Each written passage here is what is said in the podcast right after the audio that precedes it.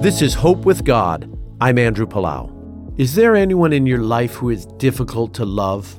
We all have people who irritate us, who've hurt our feelings and won't apologize, maybe even people who are downright cruel to us.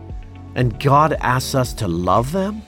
There's a Bible verse that helps so much, though Romans 5 8, and it says, God showed his great love for us by sending Christ to die for us even while we were still sinners.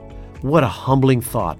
Jesus didn't wait until we were good, obedient people before he sacrificed himself to save us. He went to the cross because he knew we needed grace. As hard as it seems, with God's help, you can love even the most difficult person in your life. You don't need to wait for them to change. And God loves you no matter what's going on in your life. Will you receive his love today? Will you give it? This is Andrew Palau.